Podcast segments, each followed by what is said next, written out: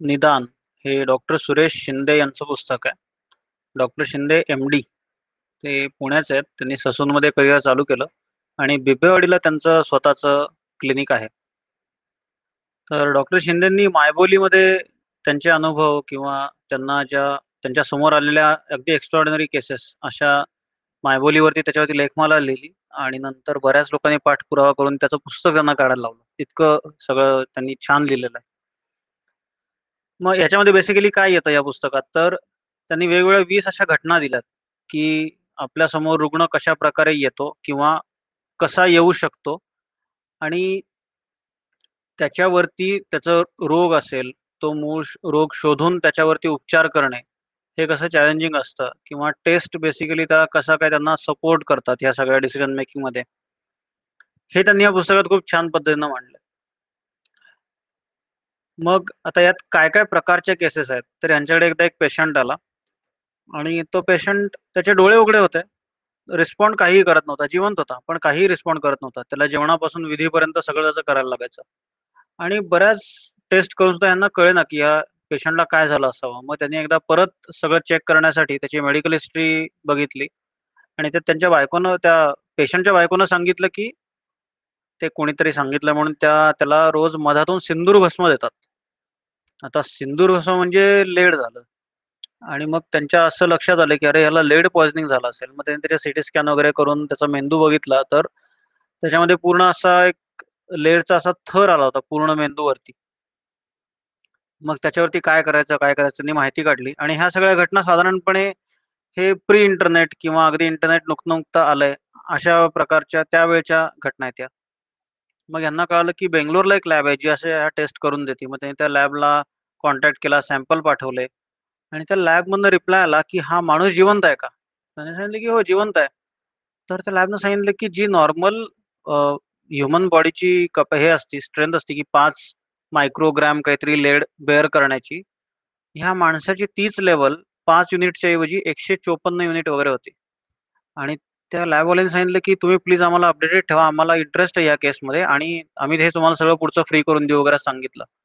मग यांनी परत आणखीन माहिती मिळवली, की लेड पॉइझनिंग कसल्या परिस्थितीमध्ये होतं. तर लेड पॉइझनिंग पूर्वी सैनिकांना गोळ्या-बिळ्या लागून ते लेड पॉइझनिंग व्हायचं. मग त्याच्या त्याच्याबद्दल काही गोळ्या मिळतात. मग त्या गोळ्यांमधनं मग ते लेड नंतर शरीरातनं युरिन वाटे विरघळून निघून जातं. यांनी त्या गोळ्या कुठनं तरी प्रोक्युअर करून ह्या पेशंटला दिल्या आणि अशा तिसऱ्या दिवशी हा पेशंट एकदम ठणठणीत झाला. हे असेल किंवा यांच्या सोसायटीत एक अगदी सुखवस्तू कुटुंब होतं. मग त्यांची सून नॅशनल प्लेयर आणि बाकी सगळे एकदम हाय प्रोफाईल आणि मग यथावकाश नाही लग्न विग्न झालं त्या आणि त्यांनी डिलिव्हरी सुनेची केली ब्रिज कॅन्डीमध्ये की सगळं व्यवस्थित झालं पाहिजे म्हणून. आणि बाळ ज्यावेळी घरी आणलं, त्यावेळी या डॉक्टरांच्या आईनं असं बोलून दाखवलं डॉक्टरांना, की "अरे ते नवरा-बायको दोघं एकदम गोरे-गोरे आहेत आणि बाळ काळं कसं काय?" ते काळपळ म्हणजे असं हे वाटलं, जरा सावळं वाटलं बाळ वगैरे. मग ह्यांनी आईला गप्प बसवलं, की "असं काही बोलू नका, हे करू नका" वगैरे. आणि नंतर झालं असं, की त्या बाळाला काहीतरी अ, म्हणजे रडायला लागल्यानंतर एकदम ते जास्त एकदम डार्क व्हायचं वगैरे. मग समहाऊ त्यात मग हार्ट डिसीज डिटेक्ट झाला. आणि मग ते सगळं ह्यांनी हे केलं होतं म्हणजे ते अरेंज यांनी केलं होतं, की हे शोधणं, त्यांना मेल पाठवणं, हे करणं वगैरे. सो मग ह्याने त्या त्या प्रकरणात असं लिहिलंय, की आपल्याला वाटतं खरं या लोकां मोठ्या लोकांची निरीक्षण शक्ती खूप एकदम स्ट्रॉंग असते आणि ते लॉजिकल असते बऱ्याचदा. किंवा हे ससून असताना यांच्यासमोर अशी एक केस आली होती, की एक साधू महाराज जे काही जथ्था पुण्यात जात होता, त्यात एका साधू महाराजांची तब्येत अचानक बिघडली. ते काहीच रिस्पॉन्ड करेना आणि ते एका ठिकाणी बसून राहिले. मग त्यांचे 2-3 सेवक त्यांच्याबरोबर आणि नंतर तर त्यांना उठता पण येईना.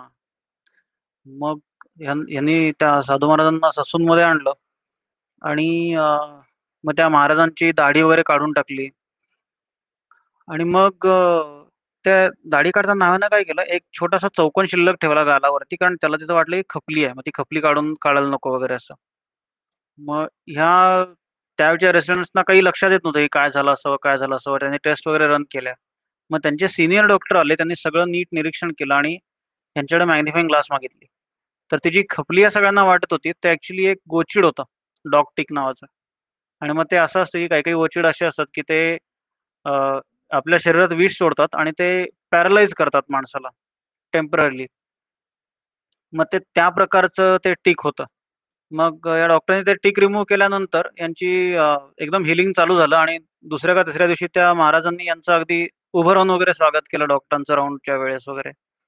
अशी एक घटना आहे किंवा हे ससून मध्ये असताना एका खेड्यातनं असे ट्रॅक्टरमधनं पेशंटच्या पेशंट यायला लागले विषबाधेमुळं.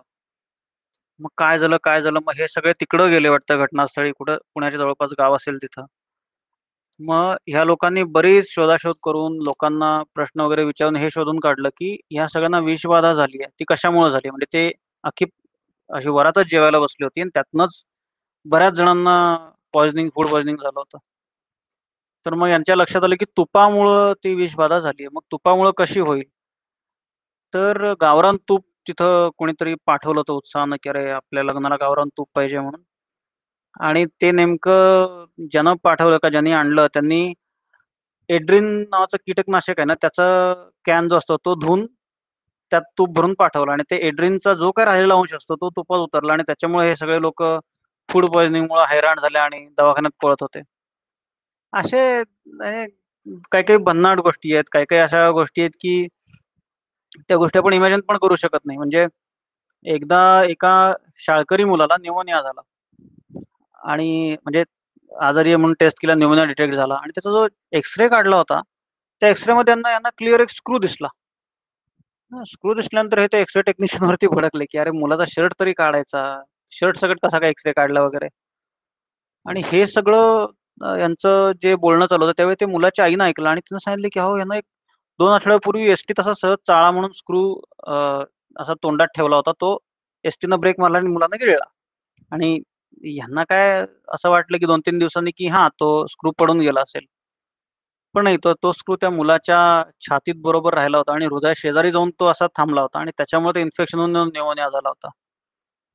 अशा एक-एक अशा एक्स्ट्रॉर्डिनरी घटना त्यात दिलेल्या आहेत. मग त्यांनी त्यातनं कसे मार्ग काढले, लॉजिक कसं अप्लाय केलं किंवा टेस्ट कशा मदत करतात, असं त्यांनी बऱ्याच गोष्टी या पुस्तकातनं कव्हर केल्यात.